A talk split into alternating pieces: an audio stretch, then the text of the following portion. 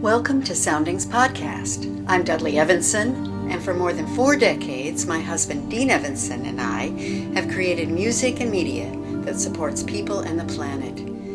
In our Soundings Podcast, we'll be sharing interviews with wisdom keepers we have met in the course of our life journey. To learn more about our activities and releases, please visit our website and blog at soundings.com. In this series, we'll be hearing interviews from the sound healing pioneers who are featured on our Sonic Healing Meet the Masters video course. This is from Session 3 Rhythms for Health. Arthur Hull has a mission to make the joy and impact of rhythm accessible to everyone and sees drumming as a means to improve human interaction. As a rhythm ambassador, Arthur brings his inspirational musical experiences to a wide range of groups, from corporate executives to kids at risk. His pioneering rhythm facilitation work has encouraged the new and growing field of drum circle facilitating, bringing village music circles to communities and organizations worldwide. Enjoy. Hi, my name is Arthur Hull. And um, I've been around a long, long time. So I'm considered something, somewhat as an elder in my community. Some people call me the father of the facilitated drum circle movement. In actuality, I'm more like a midwife, pioneer, not really a father. Here's the deal, okay? When a group of people come together and play drums and percussion. They create in that group a vibration, not just in the moment music, but a kinesthetic vibration that goes to the places inside themselves that need it the most. Like water seeking its own level, like the river flows into the ocean. Um, that vibration will bypass any circuitry or circumvent any circuitry that's not working and go to the ones that are. It doesn't matter if it's kinesthetic body or if it's emotional or if it's intellectual, mental. It doesn't matter. Drumming does that. It creates, it creates in those people a release um, of some sort of emotional stress, physical stress, mental stress doesn't matter. So, story. Hmm, there's so many. I'll pick that one. Hold it. Input. I'm in Taipei, okay, Republic of China. I've done a training there. The training's over with. The lady, one of the uh, one of the people who is in the training says, "Come to my school." Come to my school and entertain my children. They are mentally challenged. Um, and I said, I'd be glad to come to your school. Uh, tell me how many children you have, and so I can gather up all the drums I need to uh, facilitate that group of children. And she goes, No, no, I'm sorry. You, you don't understand. They're mentally challenged. They can't play. They can't play. Um, they can't pay attention very long at all. We expect you to entertain them for maybe 10 minutes. You come, bring your drum. And I said, I'll be glad to come to your school and I'd be glad to entertain your children under the condition that you allow me to bring all the drums I need to play with them and so that they can play with me. And they went, okay, but I am apologizing ahead of time for the, you know, the, the success you're not going to have. Uh, in Asia culture, they, they're very circumspect about all of this stuff. And, and so on the drive over there, with all of the equipment in the van, uh, her and her boss kept on apologizing ahead of time for the disappointment that I was about to receive, uh, you know, so on and so forth. So I get there, and there are 12, 14 children, ages from 5 to 12. Each one of them has a caretaker. They're sitting in a circle. I asked them to place them in a circle, and I put all the instruments in the middle of the circle. Okay? I wasn't going to do a kids program uh, with mentally challenged children. Okay? Um, I did play the drum and demonstrate and just get the boom, boom, boom and get those nice, funny little animal sounds out of them, And it got their attention. Except for one little lady, the only one we lost. She ran away. Ah! Nah, they went after took care of her. Um, but all the rest of the kids were going, what's this? And I would play with the kids like I'd play with any other kid. And I would ha- almost hand them an instrument, not quite, and almost, hand, and then they'd grab it out of my hand. And we began to do simple little calls and response. I go, bam, bam, bam, bam. And some of them would go bam, bam, bam, bam, and some of them go bam, bam, bam. It doesn't matter. Okay, it was not a program. Okay, and slowly but surely, the group started call, doing calls and responses. Okay, and just with that alone, we started playing patterns and, and drumming together because uh, uh, we had hand percussion, we had drums with mallets for the kids, and stuff like that. And basically, um, 10 minutes turned into 20 minutes, 20 minutes turned into 40 minutes. And after 40 minutes, I read the, the kids' energy and they were, they were done. And they had a wonderful time. And we did a, a drum circle, limited as it was, we all ended up playing rhythms together as a group. Not I teach you a rhythm and you play that rhythm. It's like one, two, let's all play. And they understood that. They understood volume up and volume down, and they understood when to stop. And they loved call and response. And so I would offer someone to do a call, and the other kids knew to wait, okay, so they could respond. Um, and I knew I was successful because when I looked up at the caretakers standing around the chair at the end, because what we did is we got quieter and quieter and quieter because I didn't want to hand those kids over all excited to their caretakers. So we just got quieter and quieter and quieter. We all stopped and I gently removed all the drums uh, from the kids and we all took a big breath together.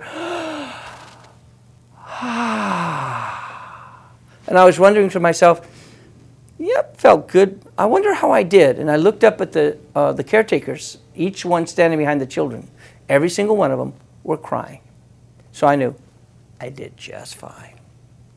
Now, it really wasn't me, it was that vibration. My job is to read where the vibration goes, what it does, how they respond, when they're connected, when they're disconnected, and when they're done. That's my job. I facilitate there is nothing that I teach in my uh, drumming facilitation, drum circle facilitation, to the school teachers, music teachers, kids at risk counselors, uh, uh, corrections officers, uh, you know, psychotherapists, and troublemakers, the drummers.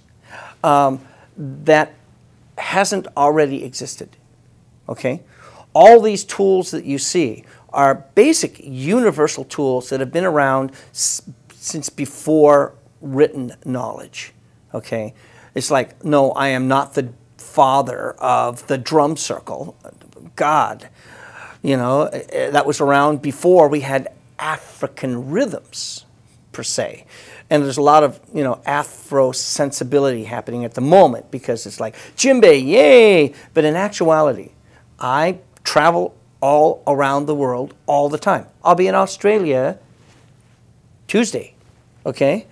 Um, and wherever I go, I see these universal principles being applied, universal principles of making music together, applied in many, many different kinds of situations. So it's not just African, it's not just Japanese taiko drumming, it's not just gamelan music from, uh, from Bali. It is everything. It, it, rhythm is the foundational, universal language.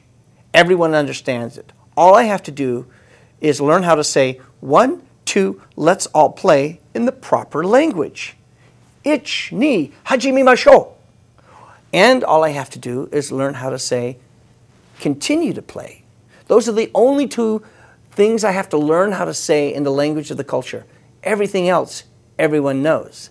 It's in the body language, and it's already built in those universal principles that make a drum circle work.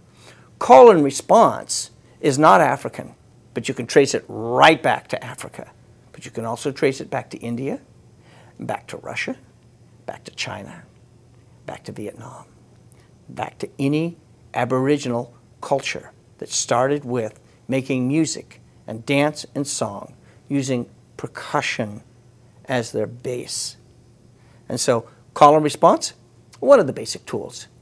You do it with kids, you do it with adults, everybody knows what it is, okay? Uh, volume up, volume down, yeah. another simple little tool that helps people listen to each other. So it's a tool that a facilitator uses in relationship to how are we doing. You see, a drum circle facilitator, from my point of view, okay, is not a, an entertainer. Okay, someone that stands in the middle of the circle and tells everybody what to do is a facilitator, not a facilitator. The idea is to serve that group's true intention, to make that connection. And then through that connection, the music will be made. Yes, if you have the knowledge of what makes a drum circle work, you can pass that knowledge on to the group without being a teacher. I call it teaching without teaching. And you create musical situations that are experiential. And by doing that, the people learn. An example. All the low drums continue to play, and all the big with the boom booms keep going. Everyone else, ready, stop. There's the low drums. Some people, first time in their circle, never played before, okay? And they're going blah, blah, blah, and they're hearing everything around themselves, not necessarily connecting because it's new to them and they're connecting with their drum, and they go, oh my gosh, look at that. And so metaphorically, I say, all around the world, they call these drums the mother drum or the grandmother drum. This is the heartbeat of your drum circle community. If you get rhythmically lost, just stop playing and listen for your grandmother. One, two, let's all play. And since the grandmother drums are already playing, I just in, entrain them. And usually I wait for what we call transition points in the music. When things are getting a little bit shaky, like in a hippie thunder drummer circle, if it just gets shaky, it gets shakier and shakier, and then it all falls apart. We call it, professionally, we call it a train wreck. Okay? Well, if these people really are tired of this rhythm, and they're ready to bring it to completion. They don't know how to do it by committee. So I'm the facilitator and I will help facilitate that. And I'll bring it to a successful closing. And we all go, oh, but sometimes they're tired of the rhythm, but they're not tired. And so I'll step in and help them transition into another rhythm. Okay? Or maybe there's a problem in the circle and it needs to be fixed. And there's thousands of kinds of problems and there's thousands of ways to fix it without making that person or that group that needs fixing wrong. Those are the only three reasons why I am in that circle. My belief is if it ain't broke, don't fix it. And so you're asking about call and response. It's one of those basic tools that have been around for centuries upon eons upon centuries. A simple tool used in, in uh, musical situations, regardless if all the only instruments are pitched drums, it's still music. Okay. And these tools are the tools that I've learned from my master teachers. Okay, thank you, Baba. And so many others I could name. Um, to apply to making music and rhythm that already lives within inside of ourselves, accessible to ourselves. What is my goal? Um, to help birth. Bottom line, it, it doesn't matter who you are and what your talent is. Worship bliss. What is it that, that's drawing you to that place that is uh, the essence of your happiness? What is it? Where, where are you the superstar? Where is it that your heart is pulling you to? What service can you give to the community by sharing that bliss?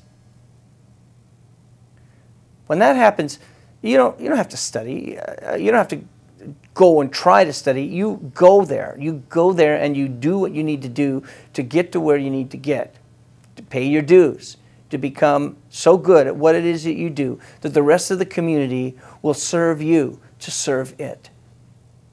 So, yeah, follow your bliss. Follow it. Study it. Do it. Live it. Be it. Be the master of that bliss.